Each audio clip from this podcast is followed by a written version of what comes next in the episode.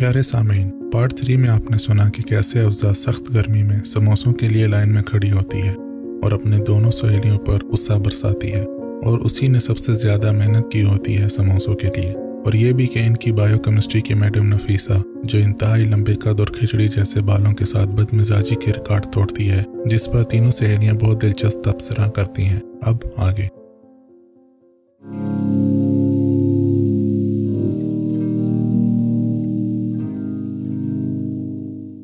کی منگنی کی خبر جہاں ان دونوں کے لیے خوشی کی بات تھی۔ وہاں اس گلے کی بنیاد بھی کہ اس نے انہیں اس اہم معاملے کی ہوا بھی نہیں لگنے دی تھی۔ امبر صفائی دیتے دیتے تھک گئی تھی کہ سارا قصہ دو دن میں ہی ہوا ہے، مگر اس پر یقین کرنا افزا اور عالیہ کے لیے مشکل تھا۔ ایک تو اس نے شکل دو دن بعد دکھائی تھی۔ اوپر سے دھماکہ خیز خبر بھائی اب تم کچھ بھی کہو۔ ہم یہ بات کیسے مان لیں کہ انبر بن تحسان صاحبہ کی منگنی جیسی اہم بات صرف دو دن کے قلیل عرصے میں ہو جائے اور محترمہ چون چراں کے بغیر راضی ہو جائیں ناممکن۔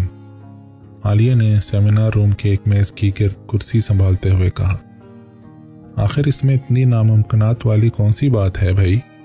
امبر بھی اب چڑھ کر بولی، جو صبح سے مبارکباد وصول کرنے کے بجائے تانے اور تشنے سہ رہی تھی۔ ابو کے بہت اچھے دوست کے بھانجے ہیں۔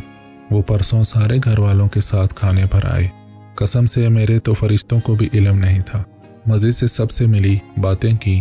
بس جاتے جاتے ان کی امی میرے ہاتھ میں یہ انگوٹھی پہنا گئی اس نے اپنی مخروطی انگلیوں میں سجی انگوٹھی کی نمائش کی۔ تفصا تب کر بولی، بس جاتے جاتے ان کی امی انگوٹھی پہنا گئی اور تم نے سر جھکا کر پہن لی، جیسے ہم تمہیں جانتے نہیں۔ جب تک بال کی کھال نہ نکال لو، کسی چیز کو گھاس نہیں ڈالتی۔ تمہارے بتائے بغیر یا تم سے پوچھے بغیر تمہاری منگنی ہو کیسے سکتی ہے؟ عالیہ نے تنگ کر کہا۔ خیر، آپا نے پوچھ تو لیا تھا۔ اب کے امبر نے زیر لب مسکرا کر کہا۔ وہ جب ہم چائے بنا رہے تھے کھانے کے بعد اچھا انہوں نے کہا بی امبر تمہیں قبول ہے؟ اور تم نے کہا کہ ہاں قبول ہے قبول ہے قبول ہے۔ عالیہ نے اتنی زور سے کہا کہ آس پاس کی میزوں پر بیٹھے طلباء طالبات نے گھوم کر ان کی میز کی طرف دیکھا اور سیمینار روم کے انچارج صوفی صاحب اپنے مخصوص سرخ ترکی ٹوپی کو سیدھا کرتے ہوئے تنبیتاً ہولے سے کھنکارے۔ اللہ کو مانو عالیہ، جب تمہیں معلوم ہے کہ تمہارے گلے میں لاؤڈ سپیکر لگا ہے، تو کیوں اتنی زور سے بولتی ہو؟ افزا نے نگاہیں نیچے کیے کیے دانت پیستے ہوئے کہا، سوری، عالیہ نے سرگوشی میں کہا۔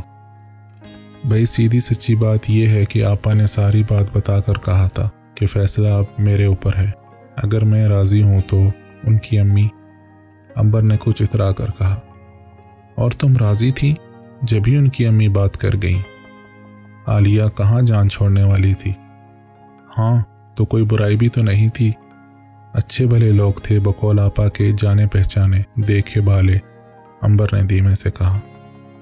اور وہ صاحب زادے بقول آپا کے، عالیہ نے پھر آنکھیں گھمائی وہ بھی اچھے ہی ہیں۔ نہ جانے کہاں سے ڈھیر سارے رنگ امبر کے چہرے کو آ کر بھگو گئے۔ اس کے چہرے پر اتری اس ایک لمحے کی دھنگ کے صدقے، اس کی عزیز جاں سہیلیاں، اس کی جان بخشی کرتے ہوئے مسکرا دی۔